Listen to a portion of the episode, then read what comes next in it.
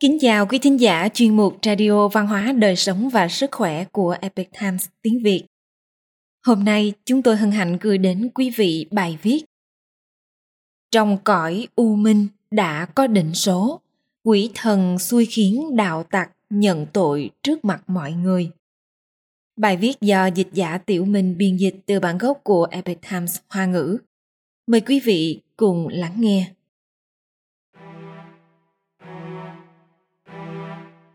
Đạo tặc cướp bóc giết người, sau đó lại ung dung ngoài vòng pháp luật.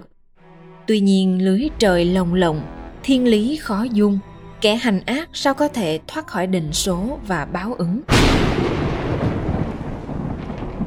Vào thời nhà đường, ở vùng ngoại ô phía bắc Kính Nguyên, có một người nông dân tên là Vương An Quốc.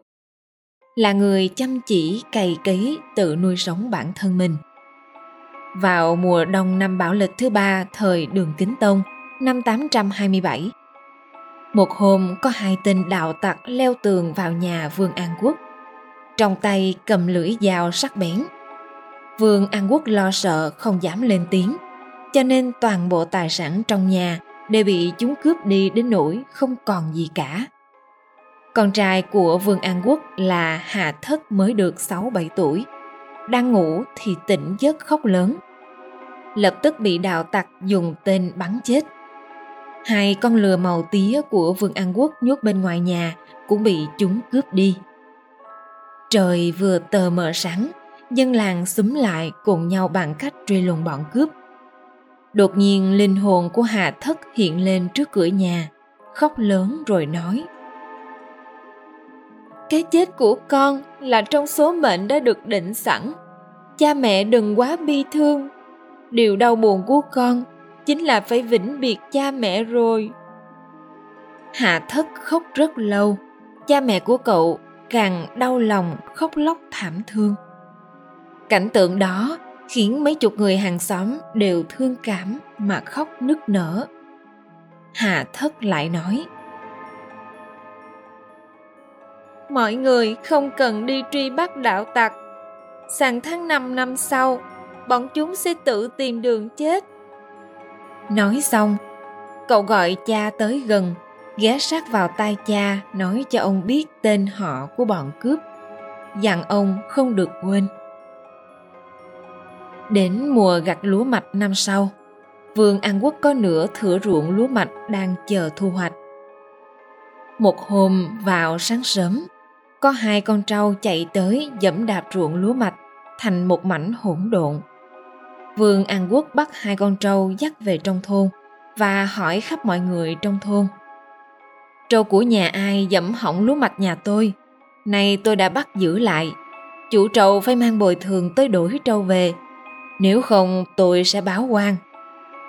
Mọi người trong thôn đều nói, Đây không phải là trâu nuôi ở trong vùng này. Lúc này, đột nhiên có hai người vùng khác đến nói – đây là trâu của chúng tôi. Tối hôm qua đột nhiên chạy mất, không ngờ lại chạy tới đây. Lúa mạch bị dẫm hư, chúng tôi đền gấp đôi, hãy trả lại trâu cho chúng tôi. Vương An Quốc và người trong thôn hỏi hai người từ đâu đến. Cũng xác minh từ hai người mua trâu. Biết được một con trâu trong đó là được đổi từ một con lừa màu tía Vương An Quốc lập tức nhớ lại lời dặn của con trai Hà Thất. Bèn hỏi tên của hai người kia. Kết quả tên tuổi giống như những gì Hà Thất đã nói. Vì vậy hô hoáng mọi người trong thôn, bắt hai người kia trói lại rồi nói. Các ngươi chính là hai tên cướp vào mùa đông năm ngoái đã bắn chết con trai ta, cướp bóc của cải nhà ta. Hai tên cướp kia lập tức kinh hãi biến sắc, đưa mắt nhìn nhau không dám tiếp tục che giấu bèn nói đây là mệnh trời chúng tôi khó tránh được tội chết. Hai tên đạo tặc bèn chủ động nói ra hết duyên cớ. Sau khi chúng tôi phạm án lần đó liền đi theo hướng bắc chạy trốn đến vùng ngoại ô đinh khánh thì tạm ở lại đó về sau tự cho là sự việc đã qua lâu bèn mua trâu mang về Kỳ Châu. Ngày hôm qua, khi dắt trâu đi cách thôn này 20 dặm. Con trâu liền quanh quẩn một chỗ không chịu đi. Chúng tôi muốn chờ đến khuya mới đi qua vùng này. Nhưng vừa mới chìm vào giấc ngủ, liền mộng thấy một đứa bé 6-7 tuổi, thân thể trần truồng nhảy múa loạn cá lên. Quậy cho chúng tôi đầu ván mắt hoa, dần dần ngủ mê man ngủ một mạch đến bình minh mới tỉnh. Đến khi tỉnh lại thì phát hiện sợi dây buộc trâu không bị kéo đứt mà giống như bị ai tháo ra vậy. Trâu cũng chạy đầu mất. Chúng tôi lần theo tung tích đi tìm trâu thì đi đến nơi này nói rồi hai tên cướp cảm thán. Đây là vụ án vào mùa đông năm ngoái.